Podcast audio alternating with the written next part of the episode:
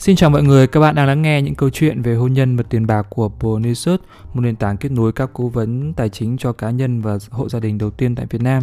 Hãy tải ứng dụng và sử dụng các công cụ tài chính miễn phí cũng như nhận những lời khuyên hữu ích từ các cố vấn dành riêng cho gia đình mình. Trong số ngày hôm nay mình sẽ chia sẻ cho mọi người một cái bài viết mà được 12.000 người quan tâm của mình ở trên một cái trang blog về quản lý chi tiêu. Đấy là cách chi tiêu khoa học trong gia đình. Một cái bài viết mà mình hướng dẫn rất là chi tiết và được update vào năm 2020. Mình đã hướng dẫn rất là chi tiết về cách chi tiêu khoa học dưới nhiều khía cạnh khác nhau, từ cách phân bổ tiền hợp lý đến mẹo chi tiêu và cả cách tiết kiệm tiền nữa. Bạn hãy lắng nghe và áp dụng từng phần đối với lại chính cái tình huống thực tế của gia đình mình. Thì cái bước đầu tiên đấy là phân bổ tài chính hợp lý. Cái việc phân bổ này nó nghe thì có vẻ nó rất là khô khan, nhưng mà đây là bước đầu tiên và quan trọng nhất để khởi động kế hoạch chi tiêu hàng tháng trong mỗi gia đình. Nếu như bạn lười mà bạn không muốn viết ra hay là nộp một cái bảng gì đấy, bạn lười đến mức như thế, thì bạn cũng có thể ước tính nó trong đầu hoặc là chia ngân sách ngay trong cái tài khoản ngân hàng của bạn. Nếu bạn không phân bổ số tiền bạn đang có thì bạn sẽ tiêu tốn rất nhiều tiền vào những việc nó không cần thiết, dẫn đến cái tình trạng là mất cân đối chi tiêu. Ở các số trước thì mình đã có gợi ý những cái phương pháp để bạn có thể chia ngân sách, chia cái thu nhập hàng tháng của mình ra. Bạn có thể áp dụng phương pháp là 6 chiếc hũ để chi tiêu cho các khoản như là cái khoản thiết yếu là khoảng 55% để dành cho cái việc ăn uống, đi lại, thuê nhà, hóa đơn, điện nước. Thì nếu như bạn lười mà bạn không lập một cái bảng gì đấy thì bạn có thể nghĩ là ok, 50% thì tôi dành cho khoản để sống, còn 50% là dành cho khoản khác. Và khi mà 50% dành cho khoản để sống, cái khoản chi tiêu thiết yếu ấy, mà bạn đã chi tiêu hết rồi thì bạn không được phép dùng cái số tiền ở khoản kia, không được phép. Cái hũ thứ hai là hũ tiết kiệm thì là chiếm 10% thu nhập. Thì cái hũ này để dành cho cái việc các mục tiêu tài chính trong tương lai, ví dụ như là mua nhà, mua xe hay là lập gia đình hoặc để làm cái gì đó. Cái hũ thứ ba đây là dành cho giáo dục. Chắc chắn rồi, khoản đầu tư cho bản thân luôn là khoản đầu tư sinh lời nhiều nhất. Khi mà bạn chưa có đủ vững thì bạn hãy đầu tư cho bản thân mình nhiều hơn nữa để tạo ra nhiều của cải hơn nữa, nhiều tài sản hơn nữa, và bạn cũng biết cách tối ưu các dòng tiền của mình. Cái khoản thứ tư đấy là hưởng thụ chiếm 10%. Thì cái khoản này bạn hoàn toàn có thể cắt bớt đi một chút để đưa vào những cái khoản nó quan trọng hơn tùy từng thời điểm. Có những lúc bạn cần phải hưởng thụ, bạn cần phải giải trí, nhưng mà có những thời điểm bạn cần tập trung vào những cái mục tiêu nó quan trọng hơn. Khoản thứ 5 là khoản cho đi. Cái khoản cho đi này chiếm từ 1% đến 5% tùy. Có thể là ma chay cưới xin, sinh nhật hoặc là một cái gì đó. Cái khoản cuối cùng đấy là khoản tự do tài chính. Thì cái khoản này bạn cần phải nghĩ đến cái chuyện đầu tư hoặc là nghỉ hưu hoặc là cái gì đó sớm hơn. Và cái việc này thì cần phải làm càng sớm càng tốt. Dĩ nhiên là khi bạn chưa có nhiều tiền thì bạn không lên đưa tiền của mình vào những kênh mà mình không kiểm soát được, mình không có một chút kiến thức nào cả. Trong trường hợp mà bạn vẫn muốn thực hiện thì mình nghĩ là bạn nên sử dụng cái dịch vụ cố vấn tài chính trên ứng dụng ProAdvisor của chúng mình để giúp cho cái việc này nó được thuận lợi hơn, nó được clear hơn, rõ ràng hơn. Trước khi còn hơn là cái việc là bạn không biết là mình dùng tiền đấy có đúng không, có tối ưu hay chưa. Giống như việc là bạn nhắm mắt bạn đi bừa một cánh cửa nhưng bạn không biết là cái đích đến là cái điều gì đó, thì nó rất là nguy hiểm. Cái bài học ở đây là nên ưu tiên cho những cái khoản cố định trước, sau đó đến các khoản chi không cần thiết. Ví dụ như cách phân bổ tài chính như trường hợp trên thì các khoản cố định là tiền nhà, tiền điện nước, tiền xăng xe, ăn uống, nói chung là không có nó thì bạn cực kỳ là khó sống.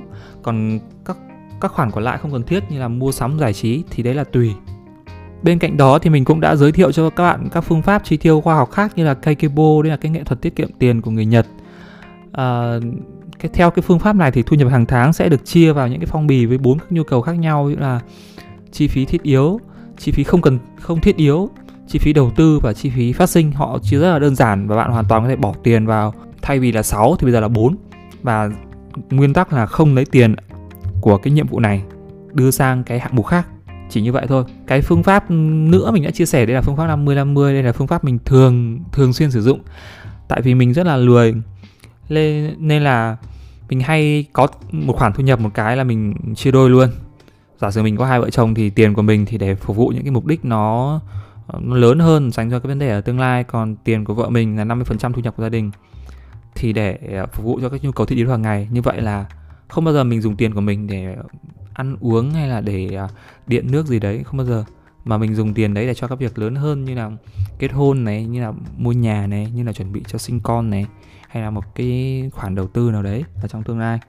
Một cái phương pháp chi tiêu khoa học khá là phổ biến khác, tức là quy tắc 532 hoặc 523 tùy, thì 50% cũng giống như thế thôi, ngoài thay vì là 6 cái nhóm, 4 cái nhóm thì bây giờ là 3 nhóm. 50% cho thiết yếu, 30% cho các khoản chi tiêu cá nhân và 20% cho mục đích tiết kiệm, dự phòng hoặc là các khoản liên quan. Tuy nhiên thì mình xin nhắc lại một lần, đấy là bạn hoàn toàn có thể điều chỉnh các con số này sao cho phù hợp với tình hình tài chính và hoàn cảnh hiện tại của bản thân. Đừng có cố gắng nhét nó đúng vào 50 hay đúng vào 30 hay đúng vào 20%, đấy là điều không cần thiết, nó không phải như thế. Mà nếu khoản chi tiêu thiết yếu cần nhiều hơn thì bạn có thể tăng chúng lên đến 60 đến 70%, đồng thời hãy giảm từ 10 đến 20% cho các khoản chi tiêu cá nhân để đảm bảo cân đối trong cái ngân sách chi tiêu. Cái phần thứ hai đấy là áp dụng các mẹo chi tiêu khoa học.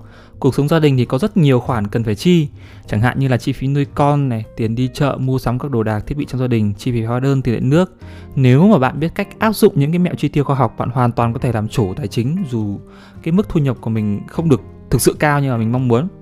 Thì đầu tiên là cái phần tiết kiệm chi phí nuôi con, thì nuôi con đây là một hành trình rất là gian nan, tốn kém tiền bạc rồi. Tuy nhiên nếu cha mẹ áp dụng mẹo nuôi con thì cái gánh nặng về tài chính thì không phải là không còn nỗi no, nhưng mà ít nhất là cũng giảm đi được cái phần nào đấy.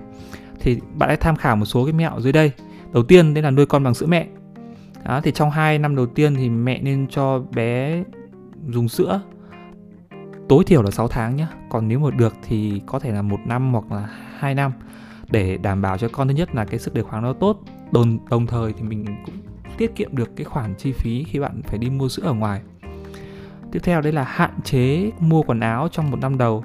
Các bé thì thường có sự phát triển về thể chất khá là nhanh trong năm đầu tiên, nên là việc mua sắm quá nhiều đồ là dẫn đến cái việc lãng phí. Chỉ nên mua vừa đủ thôi. Và bạn có thể hoàn toàn có thể đi xin đồ hoặc là mua những cái đồ mà kiểu unisex, là những cái đồ mà nam dùng được, nữ dùng được, những cái màu trung tính để có thể mặc nó không bị bẩn và có thể dùng lại nhiều lần hoặc là dùng cho các bé sau.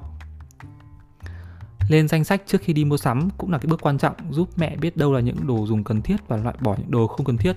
Cái này mình bị gặp rất là nhiều trường hợp là những người mà kiểu mới có con ấy, xong là phi vào trong một cái trung tâm siêu thị, mẹ và bé và thấy cái gì cũng thấy cần, cái gì cũng thấy yêu, cái gì cũng thấy đẹp, cái gì cũng nghĩ là nó sẽ cần, nhưng thực ra bạn không cần đến mức như thế đâu, thực sự đó. Hãy tham khảo một số những cái danh sách mua sắm của những cái người mà đã từng trải, họ sẽ cho bạn biết là cái này bạn sẽ dùng bao nhiêu lần, cái này bạn sẽ dùng một lần bạn vứt đi, hoặc cái này bạn có thể xin, cái này bạn có thể mượn. Tóm lại là hãy lên một danh sách.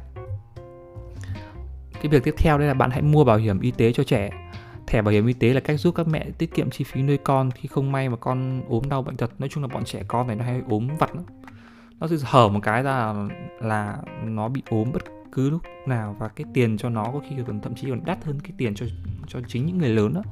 Nên là bạn hãy chuẩn bị trước những cái tình huống xấu có thể xảy ra và chuẩn bị cái nhất là vấn đề thẻ bảo hiểm y tế cho con. Phần thứ hai tiết kiệm được là tiết kiệm chi phí đi chợ. Đây cũng là cái khoản chi phí mà chiếm một phần không hề nhỏ trong ngân sách chi tiêu hàng tháng của gia đình.